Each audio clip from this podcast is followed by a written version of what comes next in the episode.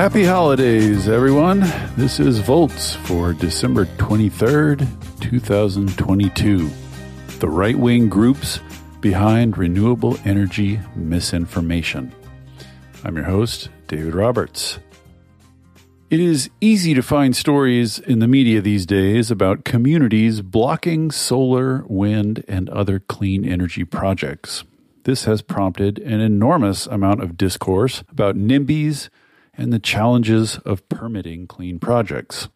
What's often left out of the discourse, and almost always left out of those stories, is how such community groups receive organizational help and money from billionaire funded right wingers. Across the country and the internet, there are hundreds of conservative think tanks, groups, and individuals working to stir up community opposition to renewable energy with misinformation and outright lies. With virtually no public scrutiny, they have secured state level policies restricting renewable energy siting in dozens of states. Independent journalist Michael Thomas set about to learn more about these right wing groups. He joined anti renewable energy Facebook groups, combed through the tax filings of various right wing think tanks, and tried to trace funding sources. I'm excited to talk to him about what he found the groups involved, the tactics they use, the policies they've helped pass, and the best way to fight back.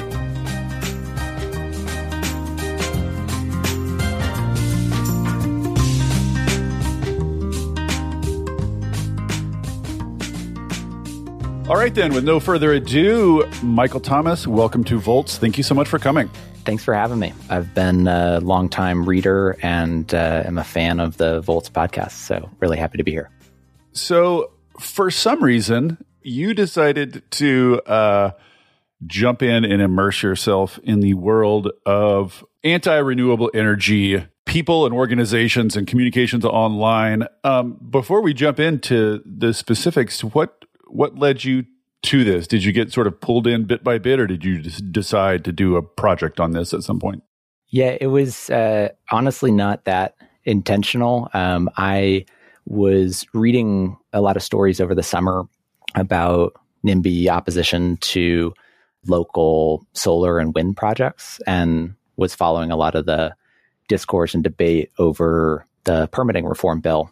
And um, one story caught my attention that was about a group of residents on the East Coast that were trying to block a offshore wind farm and a substation that was going to be put on land to bring the power to land. And uh, it appeared to be just a normal resident group, um, kind of the classic NIMBY arguments that they were worried about property values or didn't like the site of the wind farm. And then I read this subtle, just one line mention of a think tank that I'd heard of, the Caesar Rodney Institute. And this is a part of a much larger group of think tanks that have been funded for years by fossil fuel companies and uh, far right billionaires. So I started looking into it and discovered that uh, they were very involved in the effort and giving some of these resident groups money to fund lawsuits and support. And so I started to report on that story, and uh, it kind of got me deep into the world of climate misinformation and clean energy misinformation. And I just really became curious about what was going on and if there was a bigger story here. And uh, ended up working on a series of stories over the last month and a half. And uh, I learned a lot in the process. Yeah, this is a theme I'll return to later, but it really in some sense, should not come as a surprise to anyone that this network of anti renewable energy, quote unquote, citizen groups across the country is being funded and coordinated by right wing. by right wing operators, like, of course it is. You know, the Tea Party was like, we've just learned that over and over again, but it just seems like the pro renewable energy forces, the pro climate forces, just kind of sleep on that and just kind of don't pay attention to it, just kind of let it run in the background. So it's a little insane that it's not a bigger point of discussion among green types. So I'm glad you did this and I'm glad we're talking about it. So One of the things you did, God bless you, is wade into Facebook and join a bunch of anti wind and solar groups. Good Lord. So tell us what messages about renewable energy are they emphasizing in these groups? Like, what are the consistent themes? Yeah, so I clearly know how to have a good time by uh, joining all of these groups and sifting through the posts. So, as context, I, I was doing this reporting on local opposition and learning about some of these think tanks. And I uh, learned in that research that a lot of these resident groups are organizing on Facebook groups and pages. And that makes sense if you look at the demographics of these groups. They, yeah. you know, tend to be uh, a lot of boomers and a lot of people who are very active on Facebook. And so I joined a few of them at first, and then in the groups, there are often uh, reshares of posts in other groups. And so by joining three or four, I quickly started to see that there were way more of these groups than I had initially expected. And in total, I ended up finding about 40 groups. I joined all of them and just started scrolling through and looking at the posts and taking screenshots and taking notes and um, and trying to understand how do the people that are in these groups communicate about clean energy? What are the common narratives? Because there are usually between 500 and 2,000 people in these groups. Uh, so we're talking about tens of thousands of people in very small communities that are receiving this messaging. So it's, I think, really important. And of course, you know, just to point out the obvious, these are probably the hardcore and they take those messages and spread them word of mouth to many, many thousands more, right? It's totally it's a much larger audience than just the members. Yeah. It's also, I think, really important to note that these tend to be the most civically engaged people. So, yes, on TikTok, a video might go viral about how great solar panels are. But if the people watching that video don't show up to the county commission meeting, then it doesn't really matter necessarily, or, or it does matter, but it's not as effective. Mm-hmm. So these are a lot of people who are retired or who are very engaged in their communities.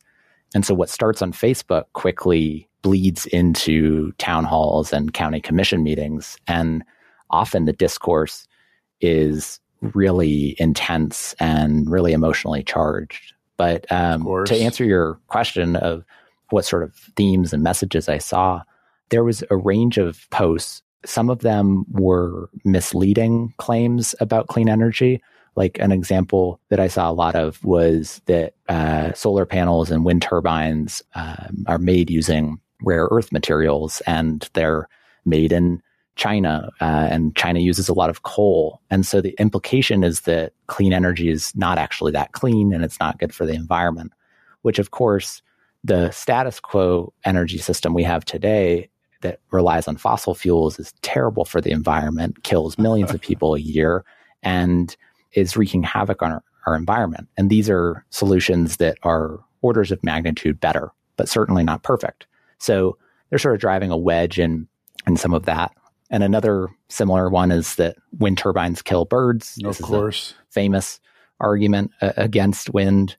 So you'll see like memes like if this was um, a bird that had been killed by an oil spill, this image would be all over the front page uh. news. Uh. and that one it spread like wildfire. Like that thing had tens of thousands of shares. Oh yes, you get the hypocrisy of the mainstream media in there too. You you're hitting all the buttons.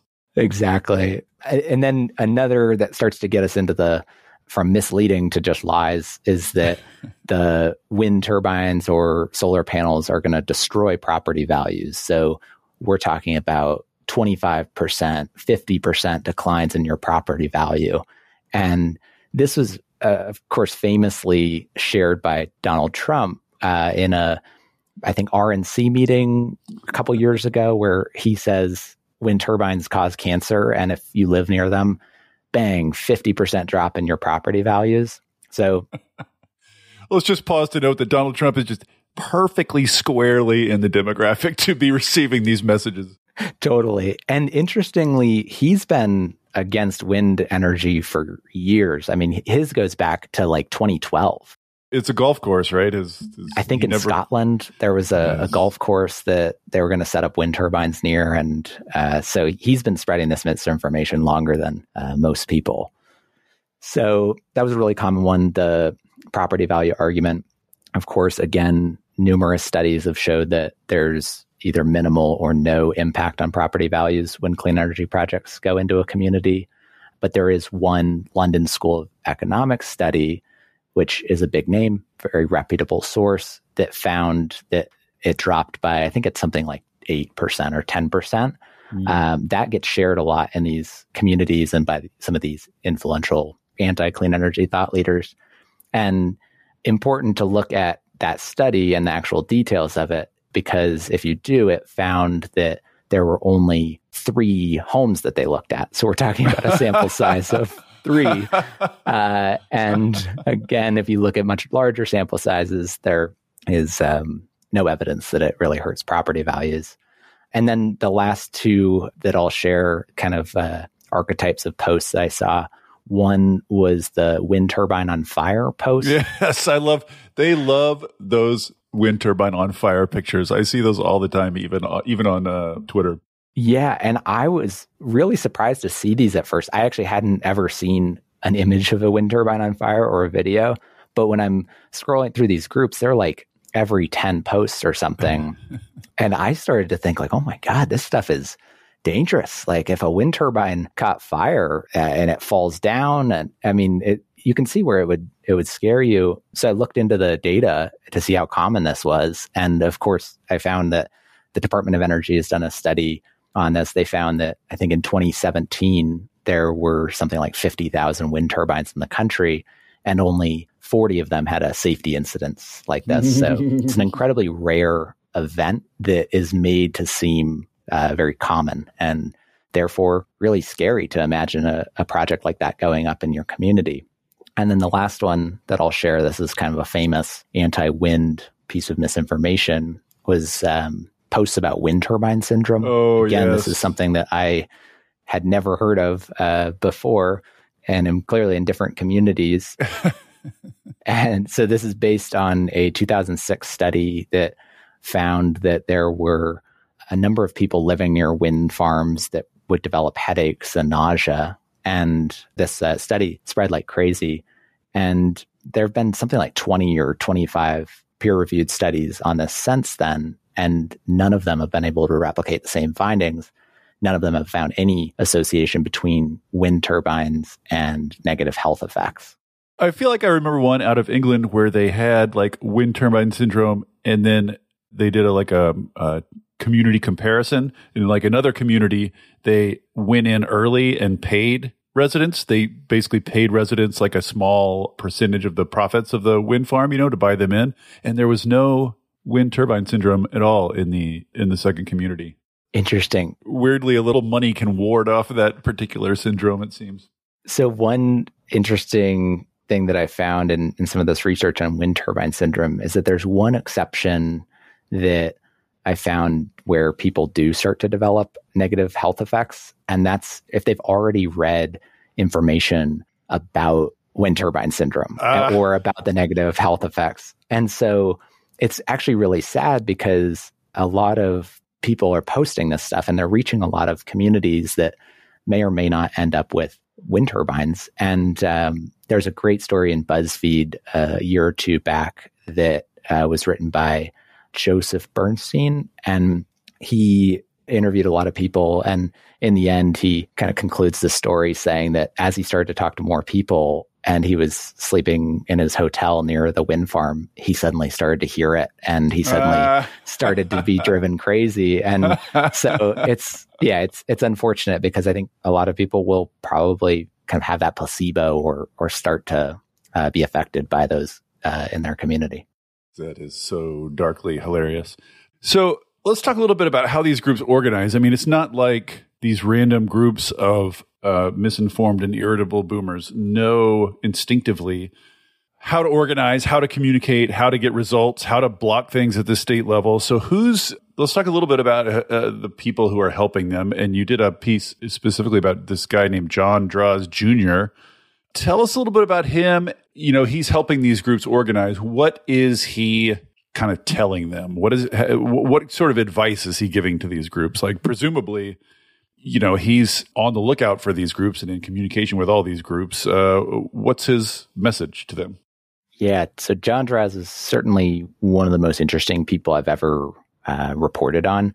I learned about him as I was uh, wading into the misinformation in some of these communities. I started to see a lot of posts to this guy's website, and I went and uh, looked at the site, and it, it just has tons of resources on how to block a wind project or a solar project in your community, and uh, they're incredibly effective tools, all of course styled in bright red fonts and like Comic Sans font and PDFs, but it's just like packed with dense, probably really great information if you're trying to to kill a project, but stylistically, uh, uh, certainly interesting. Um, so, some backstory on on John Droz. Uh, in 2011, he was a retired real estate investor. Spent most of his career uh, buying and flipping real estate in North Carolina. And that year, he learned about this bill that was going through the state legislature debating what to do about sea level rise that was coming and how to adapt to that as a state. So Droz, who has no background in climate science or climate adaptation or, or anything related, creates a 125 slide PowerPoint titled Our Sea Level Policy from Science or Lobbyists and he goes through and basically debunks NOAA and all of these US agencies, science, and all these peer reviewed studies saying none of this is true and the sea level here isn't going to rise and climate change isn't happening. And kind of puts in all of the classic climate denial in this thing. And he was incredibly effective at getting the ear of the Republican legislators. So he met with tons of them, gave this presentation to them, and was even quoted in the Washington Post in an article. Uh, somehow, the Washington Post fact checking team didn't catch this, but there was a story that ran where he's cited as a local physicist and uh, as an opponent to this bill. Uh, so, kind of what you call a lay physicist, maybe. Exactly. so, uh, North Carolina eventually decides to vote against this bill. They don't take those climate adaptation measures. And this gets the attention of the American Tradition Institute, ATI, which is a climate denial think tank that became well known when they attacked some climate scientists like Michael Mann and um, spread a, a, bunch of lies about him. And so ATI brings John Droz on as a senior fellow. And in 2012, they organized this now infamous anti wind energy meeting in DC with really a who's who of climate deniers and um, and a group of uh, local residents around the country who are trying to block projects. And uh, there was a leaked memo from this meeting that I think is worth quoting from. Uh, do you mind if I share a, a no, few quotes ahead. from this to give you a sense of of what it has? So it leads uh, the minimum national campaign goal is to constructively influence national and state wind energy policies. Uh, then they go on. The goal is to cause subversion in the message of industry so that it effectively becomes so bad no one wants to admit in public that they are for it. And they're talking about wind energy, much like wind has done to coal by turning green to black and clean to dirty. Ultimate goal change policy direction based on the message. How many dozens of sort of vaguely progressive campaigns have you seen that are out there just raising awareness? You know, with the left loves to raise awareness, and this guy on the right is like, you know, screw awareness. We want to change policy. We are after policy changes. Totally. And they were incredibly effective at this. So this is back in 2012 and Droz understood long before terms like fake news or alternative facts became really popular, he knew that if you provided people with an alternative story or an alternative set of facts, some small percentage of the population is going to believe it. So rather than debate the little policy details and kind of get lost in the weeds and maybe make a large number of people mildly opposed to clean energy, they spread this misinformation that gets a very small number of people incredibly passionate and incredibly emotionally charged and believing lies about clean energy. Things like wind energy is bad for the environment. That's an example of, quote, turning clean to dirty, uh, which is what he wanted to do. Famously, Karl Rove's strategy, right? He's like, you find your opponent's virtues, what they're selling as their virtues, and go straight at them, right? Totally. You go straight at the merits. And so you go after sustainability and you go after, um, you know, good for the economy and good for the environment. Absolutely. So he ended up teaching all of these activists that were at the meeting. And then um, in the 10 years since then, uh, he's taught thousands of people some of these tactics. And as I was going through all of his materials on his site and looking through old documents, I kind of started to write down like John Droz's rules uh, for anti wind opposition. And one of them that really stood out to me was this belief uh, of his that in order to win, you have to have aggressive demands and stick to them. So it's all about holding your line and, and saying, we don't want a single wind turbine in our community. It's not about taking concessions like Wait, not preemptively uh, uh, uh, conceding things, not going and saying we're reasonable. We want to find a reasonable middle. Uh, wow, interesting, interesting, yeah. interesting. So they basically just say we don't want a single project um, or a single turbine to go up, and this is part of what creates such a toxic discourse in local communities because there's no attempt at compromise, which is, I think, mm-hmm. a really important thing for local communities when they're debating these things. And uh, instead, they aim for either outright bans of wind energy through these local ordinances or setback requirements that require a wind turbine to be sited something like 2,000 feet from a home or like 2,000 feet away from one another. And, and when you play this out, wind companies just can't create a project in a community like that. So it's an effective ban with different language. I was aware of this happening, but it's kind of amazing. So, um, you know, the Biden administration has these huge goals for offshore wind and has made a bunch of big announcements and, um, you know, started various processes. And since they have made announcements, they have been sued in every state on the coast. So you know, just so listeners are aware of the scope of this thing, like there are these anti wind groups seated in every state where there's wind. So one of the things you you wrote about in that story is none of the local media stories about these groups, you know, so like they propose an offshore wind farm and some sort of like earnest residents for good things group starts and the local media inevitably treats these as spontaneous democratic uprisings of citizens. And it's not that hard. You don't have to dig that hard to find out that they're all getting funding from the same sort of network. So, A, do you have any diagnosis of what the hell's wrong with local media? why won't why won't they tell this story? And then B, tell us a little bit about the State Policy Network, the SPN on the right, and its sort of network of funding.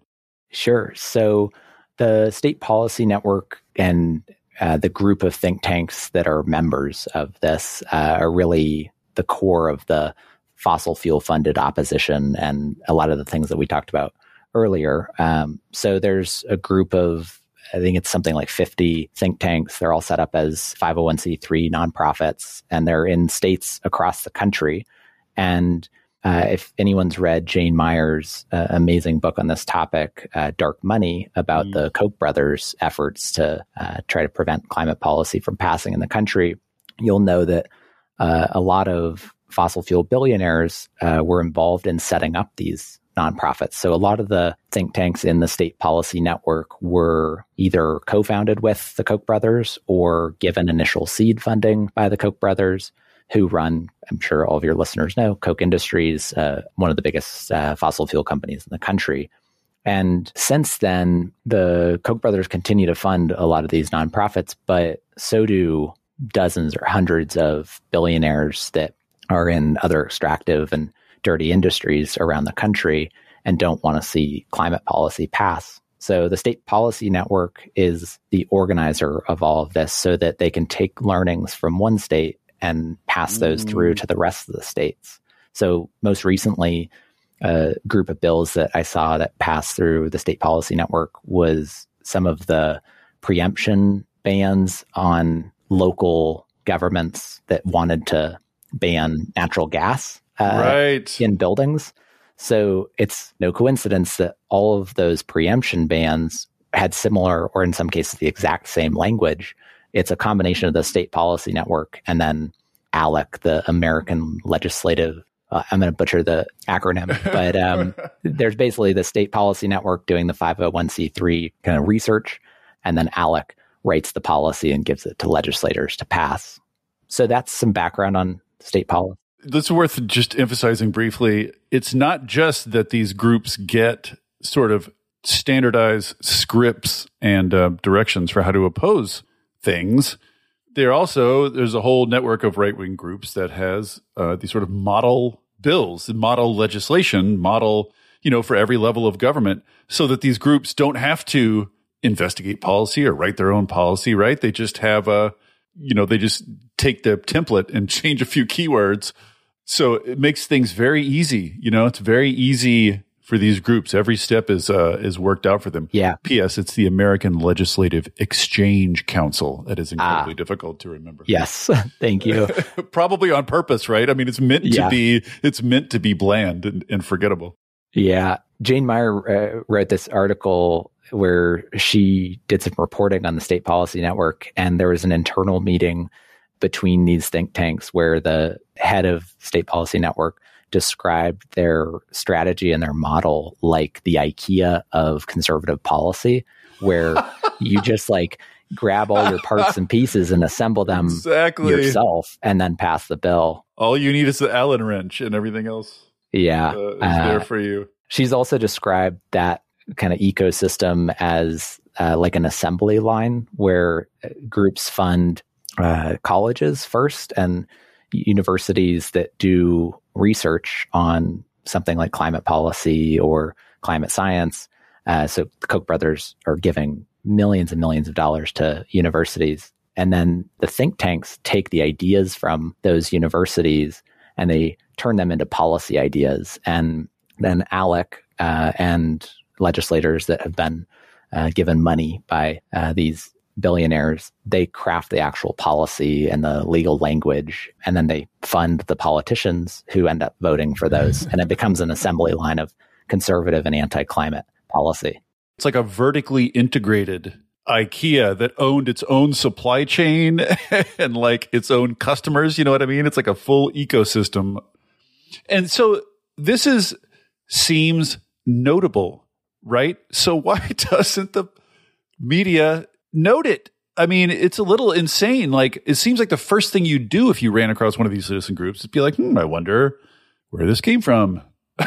Who's funding these people? But they don't even seem to ask.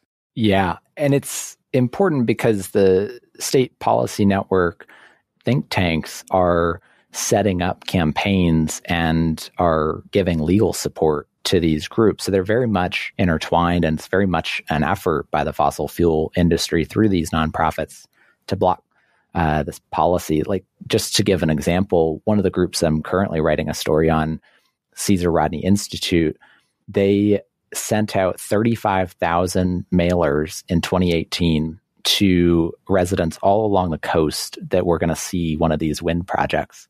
And they sent them all of the misinformation that I mentioned earlier that I saw in these Facebook groups, and then also a call for uh, financial support and they ended up raising $50,000 from these residents. They got 700 residents to join the group that they set up that had a very local grassroots name to it. Um, it's like Save Our Coast.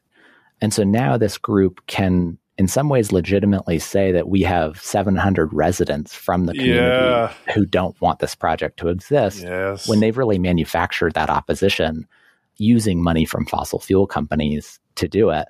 Uh, so, of course, Caesar Rodney Institute got an award from the State Policy Network uh, for this. It was one of the best communications campaigns uh, of 2020. And it is too. I hate it. I hate to, you know, you hate to say anything positive about this, but this is all brilliant. I mean, it's all so well done. Yeah. Well done, evil.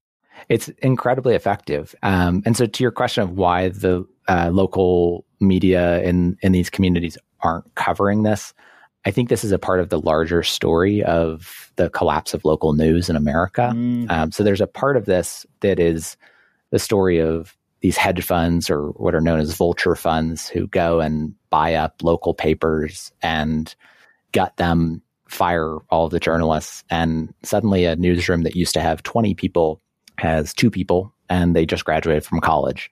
So that's not going to produce the best reporting. And then you also have a media environment that is encouraging really quick stories, getting stuff out every single day and not doing deep reporting. So it's just hard to catch this when you get a press release, you turn that press release into an article and hit publish two hours later.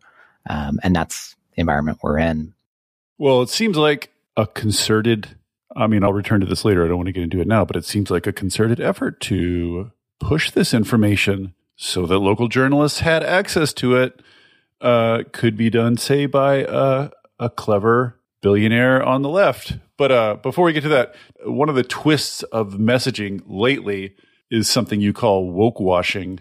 Let's just touch on that briefly. This is from the uh, it's something that the Texas Public Policy Foundation, which is one of these right wing think tanks in the state policy network, another incredibly forgettable name. But uh, uh, it's one of the campaigns they're running. Tell us a little bit about what woke washing means. Yes. So Emily Atkin at Heated, uh, another Substack publication, and I ran a story recently about the Texas Public Policy Foundation or TPPF. And one of the things that we looked at was how they're using environmental laws to block offshore wind projects. And uh, a couple of the laws they're using are uh, NEPA and the Endangered Species Act. And it's worth noting that TPPF in the Trump years uh, was basically attacking these same laws, saying that they're preventing the country from building the energy that it needs and they're destroying the economy. The right has been attacking those laws since the 60s and 70s when they were passed, right? Yeah. So TPPF uh, took a pretty dramatic uh, turn uh, when Biden got in office and has suddenly become one of the biggest advocates for the Endangered Species Act and NEPA. And most recently, they funded a group of uh, local fishermen on the East Coast who wanted to sue the Biden administration over their offshore wind leases. And in the lawsuit, they didn't make a lot of commercial claims. It wasn't necessarily about the fishing, it was really all about how these wind farms were going to further endanger the North Atlantic right whale, which is uh, endangered whale that uh, this is, of course, an endangered species and needs to be protected.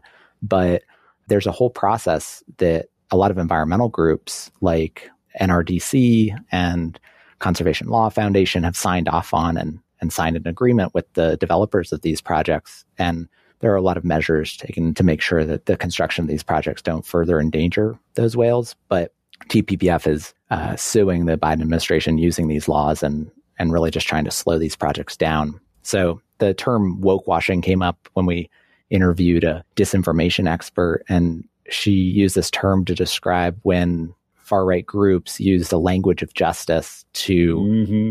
Basically fight for injustice and against environmental law. So you're using uh, the language of the environmental movement to prevent its uh, goals. God, it's effective too, because like some of these concerns are not baseless. Like you say, like if you're going to protect the right whale, you do need to take measures. Like, so if any of these groups cared about constructively engaging their, you know, like the, the concerns are plausible enough that I can see how they work quite well. Yeah. It's very devious. It's also another example of where these groups are pushing for the far extreme solution and not compromise. So in these uh, lawsuits, the end of them says that the plaintiff's uh, request or the plaintiff's claim is that they want all projects that are associated with this new streamlined offshore lease program that was started in the Obama years. They want all of those projects to be stopped entirely. So that's every single offshore wind project in America. And we're talking about tens of, of gigawatts of power. And so they're not asking for uh, what the environmental groups asked for when they were trying to protect the right whale, which is just some mitigation efforts and some right. changes to how they were going to construct the farm. They're trying to kill every single project in America you know, uh, organizing these groups, these citizen groups on Facebook is, of course, not the only way of reaching uh, people on Facebook. There's also just Facebook ads. So, in that respect, let's talk about Prager U, Prager University. it makes me laugh to say the word university associated with this, but nonetheless, that uh, is what it's called. Tell us about Prager and Prager U and the sort of revelation that one of their co-founders have and how they sort of implemented that in practice? So, PragerU is a nonprofit media company that was started by Dennis Prager, who was a conservative radio host, still is, um, but has been doing this for about 30 years. And when I was in these local opposition groups on Facebook, I noticed a lot of their videos popping up. And so I wanted to dig in and learn more about PragerU. Um, I watch a lot of YouTube and have for many years. And so I was already a little bit aware of the channel because they're everywhere. Yeah. It's everywhere. Anyone who spends time on YouTube will say that. They come up on my feed. My son sees them fly by all the time. They're ubiquitous. Yeah. They target uh, 11 and 12 year olds. You see these stories, parents around of like, what is this group doing? Sending my son these ads of uh, mm. PragerU. So I looked at their YouTube channel and tried to find all of the videos that were related to climate and energy. I ended up finding about 20 of them. And the titles of these videos kind of give away the message. Like it's it's so simple. Like one of them is fossil fuels greener than you think. The whole message of this video, which is delivered by Alex Epstein, who wrote a book called The Moral Case for Fossil Fuels, is that fossil fuels are clean, they're good for the environment, and that everything you've heard from environmentalists is wrong. And other videos include claims that clean energy is really bad for the environment. These are delivered by people like Michael Shellenberger and Bjorn Lomborg. Mm-hmm. And they're, again, making misleading claims based on real problems like wind turbines kill endangered birds or clean energy projects are built using materials that create environmental harm. One of the interesting things you mentioned in the story is that they were sort of big into the straight up climate denial business, but then Facebook and Google passed policies saying you can't do the straight up climate denial anymore. And that sort of created a pivot. Talk about that a little bit. Yeah. So after many years of creating videos with claims like there's no evidence that CO2 causes climate change, yes, uh, yes. which is, of course, not true. Facebook and Google changed their policies not to limit their videos. So their videos are still on these platforms, but they limited the ability for them to use ads to promote them. Mm. So I looked um, at Facebook's ad transparency tool and I looked through PragerU's uh, Form 990 IRS documents, and I found that they were spending tens of millions of dollars per year promoting videos on Facebook and Google. Wild. That's in part how they were able to reach 100 million people with these videos about climate change, fossil fuels being good, clean energy being bad. And I also looked into where they got the money because PragerU's a nonprofit and trying to figure out like, is there any connection here between fossil fuel companies? And sure enough, what I found was that in uh, 2013, PragerU received a $6.25 million grant commitment from the Wilks brothers in Texas, who started FracTech, a fracking company, and they gave them a huge amount of funding to make their videos. Um, it's worth just for reference, pointing out that PragerU at the time was bringing in about $400,000 a year. So this is a huge amount of money for them yeah. uh, at, at the time. And as a part of this, two members of the Wilks family joined the board. And then shortly afterwards, they started making these videos about climate change and clean energy and fossil fuels. And uh, the members of the family were still on the board while they were making them. Mm-hmm. Yeah, but then you know, uh, to get back to the policy, the anti-denialism policy, they sort of have pivoted, and this seems like. I mean, it's hard not to see the whole right as a school of fish sometimes, but it seems like they've all kind of pivoted away from the hard denialism toward the kind of Shellenberger style, Lomborg style, green energy isn't green message. Yeah, and PragerU has definitely uh, started to do this, and they are basically able to get around the new policies by Google and Facebook that have limited their ability to spread those pure climate denial videos, and are now promoting the videos that say that clean energy isn't good for the environment, which of course is going to be almost impossible for these tech companies to regulate because what's the difference between a legitimate NPR story about uh, a problem that we really need to figure out and need to solve uh, around the environmental impact of some of this mining for rare earth materials and the impact it's having on local communities. What's the difference between that and PragerU's video pointing it out, but turning a little bit of spin and maybe putting some misleading claims in it? Yeah, I mean it's it's one thing to police, you know, outright falsehoods, but you really cannot police good faith, right? there is no algorithm for separating good faith from bad faith uh, claims in these videos. So there's no real way to systematically, it seems to me, I mean, maybe you, you've thought of something else, but it seems to me like there's just no systematic way to stop this stuff or block it or even flag it. I mean, there's no real mechanism to do anything about it directly. Am I wrong about that? No, I think this is just a really hard problem to solve. I think that there's definitely ways to prevent some of it, or there's better solutions out there between some of these tech companies. Like the last couple of weeks has has shown us uh, with Twitter that uh, there's a lot of different approaches that tech companies can take before being legally required to do something. Uh, Facebook and Google have said that they're going to uh, flag climate misinformation. They aren't doing a great job, have a lot of room for improvement. They've said that they won't let people spend to promote climate denial in their videos. But then now you have Twitter and Elon Musk just unleashing a free for all of uh, what he says is free speech, but in a lot of cases is uh, hateful rhetoric. And in the case of climate change, just misinformation and lies. And unsurprisingly, people like Jordan Peterson have come back and are posting a lot of stuff about climate change with claims like CO2 is good for the environment and climate change isn't happening. And so I think there's definitely a, a lot that these tech companies can do. And Twitter is evidence that uh, what they do has a real impact and can limit some of the spread of these ideas.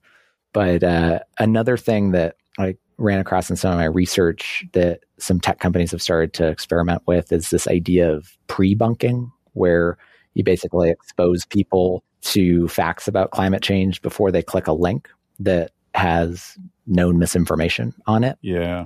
And this comes out of some research out of Yale, I believe. And the impact of that in some studies seems to be good, but definitely not perfect and doesn't change people's opinions in a big way. So it's definitely not a panacea.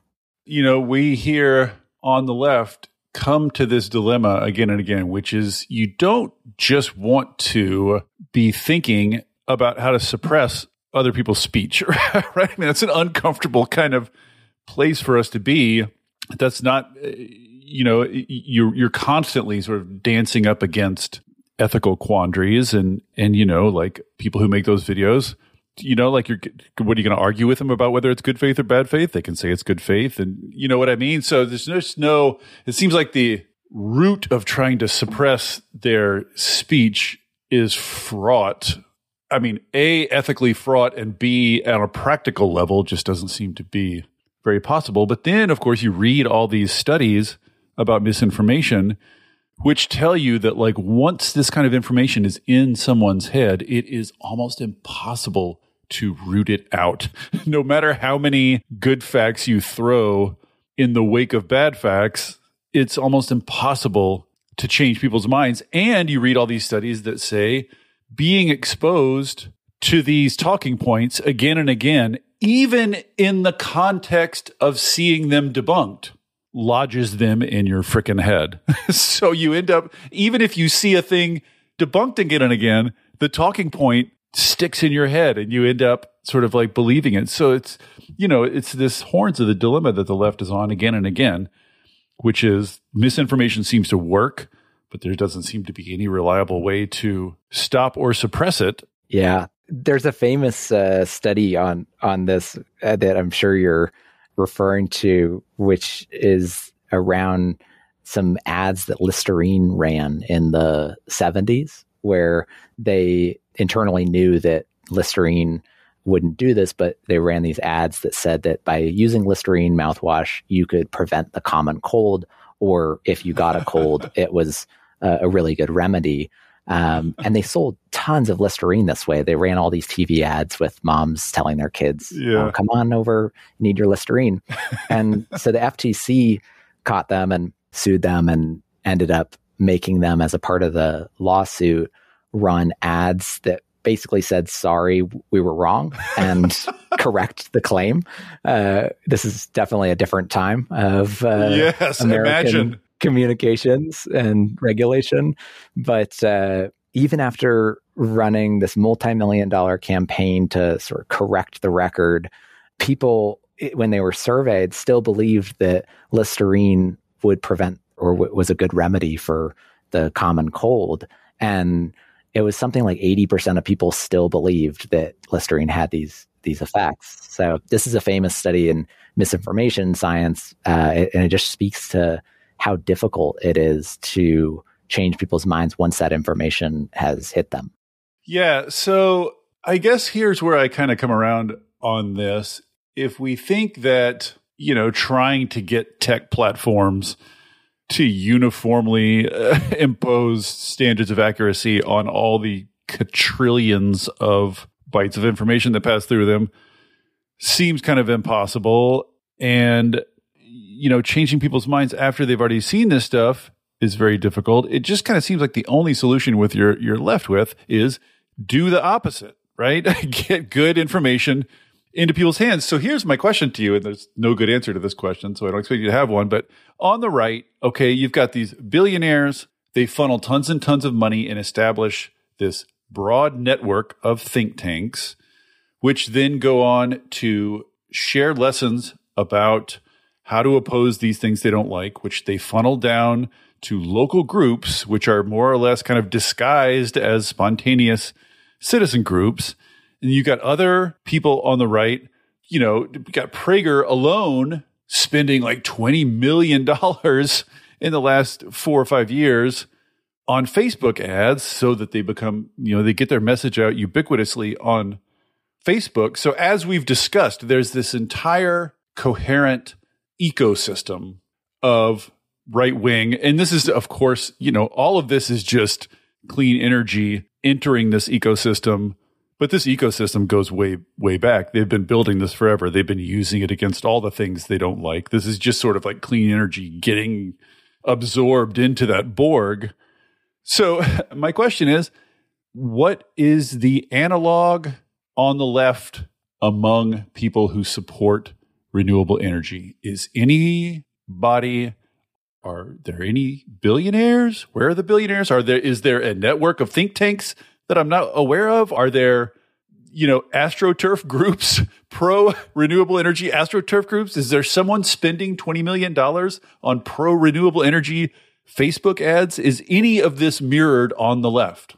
So I think one of the good things that the climate movement has going for it is that the facts are on the movement side and the such, science. That's such a tiny weapon, Michael. That's the least of that's the least effective weapon in the whole war. so I, I mention it though because I think that there's a lot of free media, if you will, that comes by reporters and documentaries and all this uh, stuff that is really brought climate change into the public's awareness in the last 10 years. Um, I think that is largely a result of media, going back, of course, to The Inconvenient Truth and some of the advocacy of Al Gore. But now Netflix has all of these documentaries. Whenever I talk to my friends who are not in this world, they'll tell me that they learned about clean energy and climate change from a Netflix documentary. Huh.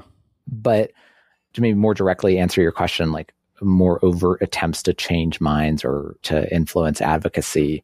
Um, there's a YouTube channel that I've been watching for the last year that's become pretty popular called Climate Town. And it's a John Oliver, Stephen Colbert style of humor, all focused on climate change and clean energy and the fossil fuel uh, industry's attempts to block clean energy.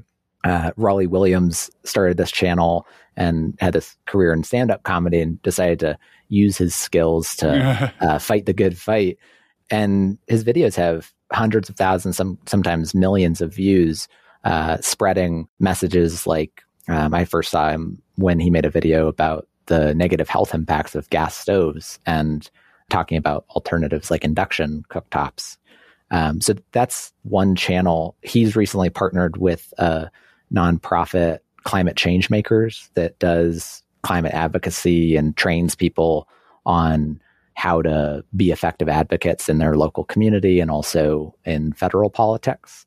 I was going to say, like, the missing piece, what would happen on the right is if a promising YouTuber emerged and got hundreds of thousands of clicks for spreading their message, they would be descended on by a swarm of people giving them money and setting them up so that they could do it on a bigger level forever and never have to worry about money again. Like they would be immediately absorbed into the right wing money money train, you know. Right. Yeah. There's no where's the analog for that? That's what's missing. It's not you don't have like tons of creative interesting young people out doing cool things. Where is the infrastructure of money and organization that finds them elevates them, supports them, connects them with one another. Like, yeah.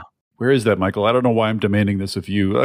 like, well, where, I, where? Uh, I, I, will also just make a shameless plug and say that I am launching a YouTube channel in the coming weeks and am planning to produce Vox style explainers uh, to kind of speak to your alma mater. Um, I think their YouTube channel is amazing and reaches it's millions fantastic. of people.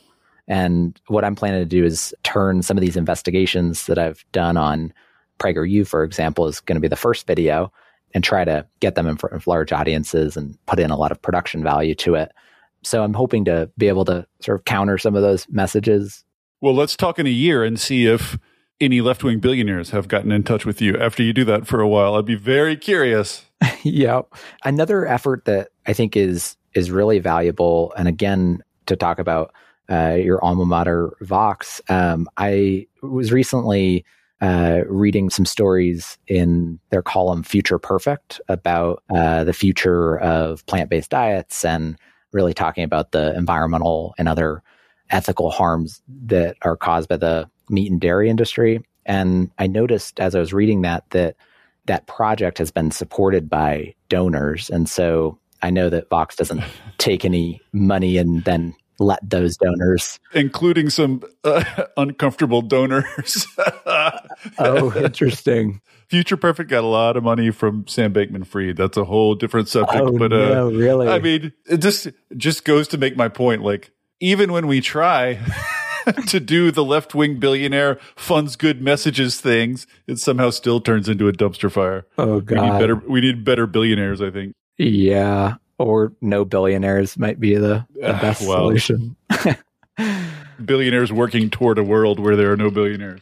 Yeah. But yeah, I mean, I think to just get to your point, like, I don't think that environmental groups have figured this out. And I think that the right is so much more effective at getting people emotionally charged. And I think evidence of this is if you look at some of the local communities where these fights are happening over clean energy, even though there's so much information out there on the benefits of clean energy and the problem of climate change, in the example I saw most recently of a community in Michigan last week, this community polled at like 55% of people support clean energy in their community. But someone sent me a image of the township meeting where they were voting on it. And there was hundreds of people packed in an auditorium. And this person told me Were they old and white, Michael? they were all old and white. and only three of those hundreds of people were there to support the clean energy project. Ah. So I think that speaks to how much emotion plays in this. Like if you hear about how clean energy has some benefits and it might provide some tax base for your school, it's like you might feel like you support it, but you're not going to feel as Right. emotionally charged as if you see a picture of a wind turbine on fire or think that it's going to cause your kids cancer. And unfortunately, that's what the right is doing.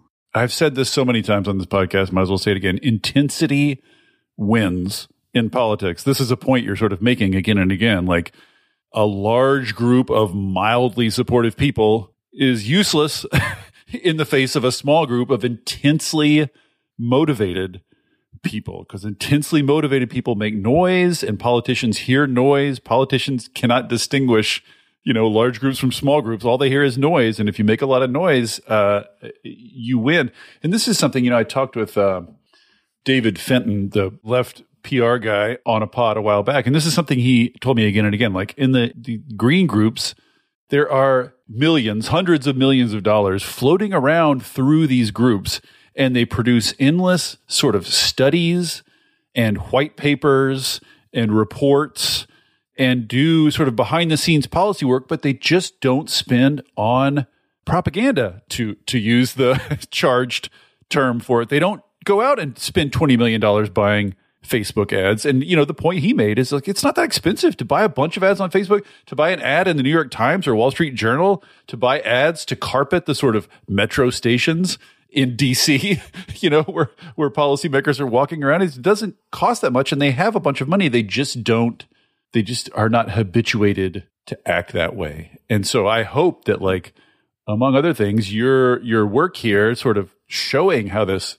ecosystem works and showing how well it works will just like knock someone's head together who's funding these left groups and cause them to get in the business of communicating and trying to change the public's mind, you know, instead of just putting out facts like you say, like good reports, you know, like a, like spreadsheets on the tax impacts and just and just hoping people take those facts and translate them themselves into emotion. You've got to give people the emotion. You've got to do some communicating and propagandizing and like you it, we're doing none and they're doing an amazing amount coordinated across the entire country. Can I ask a question of you and uh, see what, what are your thoughts on a effective version of this on the left that I've seen that's very controversial? Oh, sure. So I haven't made up my mind on on this debate, but something that has been hotly debated in the climate community over the last year is a lot of the rhetoric around like the world is ending, climate change is going to wreak havoc on the planet, your kids' lives are going to be terrible because of climate change. These like kind of over the top types of rhetoric. Um, I, I listened to Adam McKay on your podcast. Uh, he came on a couple times. And the second time when he was talking about Build Back Better, I was just struck by how he was kind of taking this extreme stance of climate change. And at the time, I was thinking Build Back or the, um, the Inflation Reduction Act rather was a, a great bill.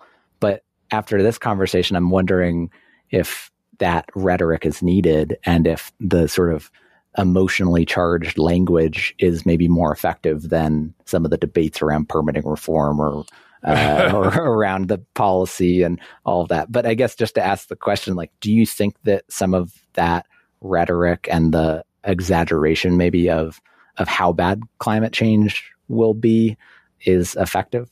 I, like you, am ambivalent about it. I think my take is it's a little bit like one hand clapping. You know, like you need. I think fear does motivate people. I think the idea that fear doesn't motivate people is just ludicrous. Like fear motivates people to do all sorts of things.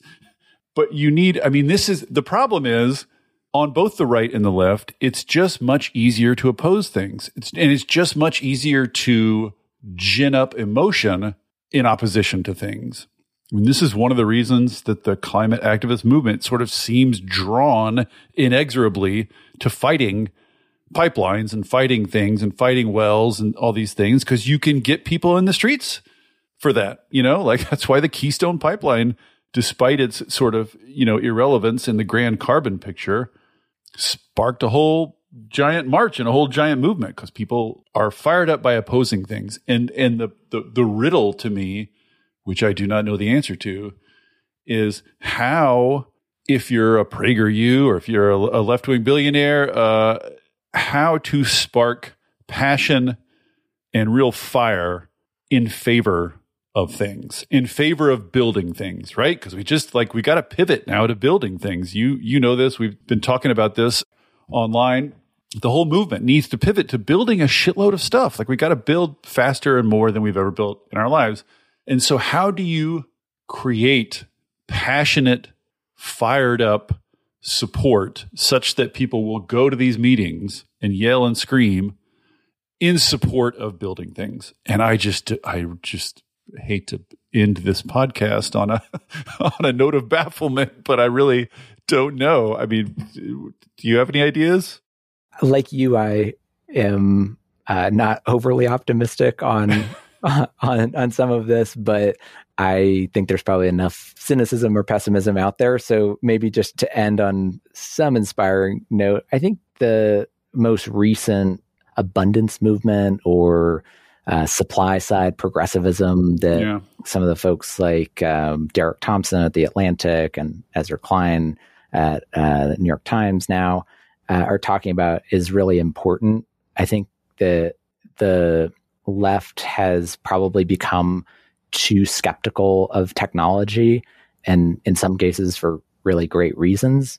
But I think that we need to start talking about a really beautiful and uh, amazing future that we can build. And we need to continue to focus on how much harm there will be from climate change and, and how bad it could be, because I do think fear motivates. But we also need to give people that picture of the future that's inspiring. And I think some nonprofits that are starting to do this in terms of communications and policy or groups like Rewiring America mm. um, and other groups that are talking about how the clean energy transition represents one of the most amazing opportunities to really build this beautiful, clean future that could raise incomes for people and make all of our lives a lot better. And I don't think that we talk about the benefits of that or paint that picture for people because if we built this sort of clean energy utopia that I think is in a lot of our optimistic vision, we would be talking about ideally not sitting in traffic for nearly as many hours as, as we yeah. do if we built great public transit. Like if you've ever been to countries like Japan or the Netherlands, you know that there's this other model that we can have. And it's incredible. Like sitting on a train reading a book instead of sitting in traffic, sucking up nitrogen dioxide uh, emissions is pretty incredible. And uh, to be able to save millions of lives by reducing fossil fuel pollution and to hopefully use the clean energy transition as a way to shift power and give it to the people who don't have power and who have been marginalized. I think that, that represents this incredible utopia that we probably don't talk about enough. And I think that that can be motivating and can get some people to act. Um, so I, I won't put my own butt in there. I'll just maybe leave it at that sort of naive optimism. I'm struggling to contain my own butt there. So we'll, we'll leave it there. Uh, and a happy place if there are any, you know, liberal billionaires out there listening. That's a good place to channel your money. Um, if not there, somewhere else, please do something. please witness this network of moneyed groups and intellectual launderers and quasi local groups that has, you know, mobilized against you and do something. Absolutely. And maybe just to make one more call to action that I think everyone can do, just share a really quick story over the holidays, I decided I was finally going to talk about climate change more with my family and talk about some political topics. I hope you read all the articles, you know, how to talk to your family about climate change. There's about 5,000 of those out there. I did. And I, I, was honestly a little skeptical of, of some of this, um, but had been hearing this uh, from people like Dr. Katharine Hayhoe and the importance of talking about climate change. And so I brought this up and also the importance of plant-based diets and how how bad uh, the conditions for that turkey that we ate were and how it was in uh, a terrible environment, which was a little bit uncomfortable as the turkey was sitting there. Um, to maybe just paint a picture of, of my Thanksgiving. But um, my brother pulled me aside uh, the next day, and he's much more conservative and hunts a lot and mm. um, does not talk to people about climate change often. Um, so very different politics than me, but he was really pushing back and asking me some questions, and I was answering and not really holding back and talking about climate change. And uh, he called me a couple days later and he said, "Hey, so." I was looking into getting a new car, and um, I was planning on just getting this truck. Uh, but after our conversation, I got really excited about electric vehicles, and so um, I'm getting an EV. And hey. he sends me a text a couple days later with a picture of of this new car, and then I saw him uh, another couple days later, and he says, "You know, after our conversation, I was just thinking a lot about the importance of eating less meat, and so I decided I'm going to start eating less meat, and I'm going to." start talking to my friends about it because they don't really hear about this stuff as much and i think it's important and of course i'm like sobbing uh, happy tears at this point. Um, but it was, wow. it was this really beautiful moment. And i think that's something that we can all do.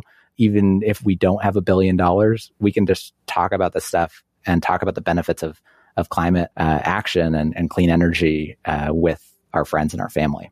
Yeah. Each one teach one. Thank you uh, michael for diving into this squalid area and uh, wading through bad uh, YouTube videos to bring us all this information. And uh, thanks for coming on. Thanks so much for having me. It was a really fun conversation.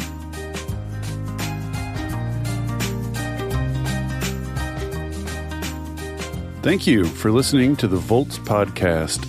It is ad free, powered entirely by listeners like you. If you value conversations like this, please consider becoming a paid Volts subscriber at volts.wtf. Yes, that's volts WTF so that I can continue doing this work. Thank you so much, and I'll see you next time.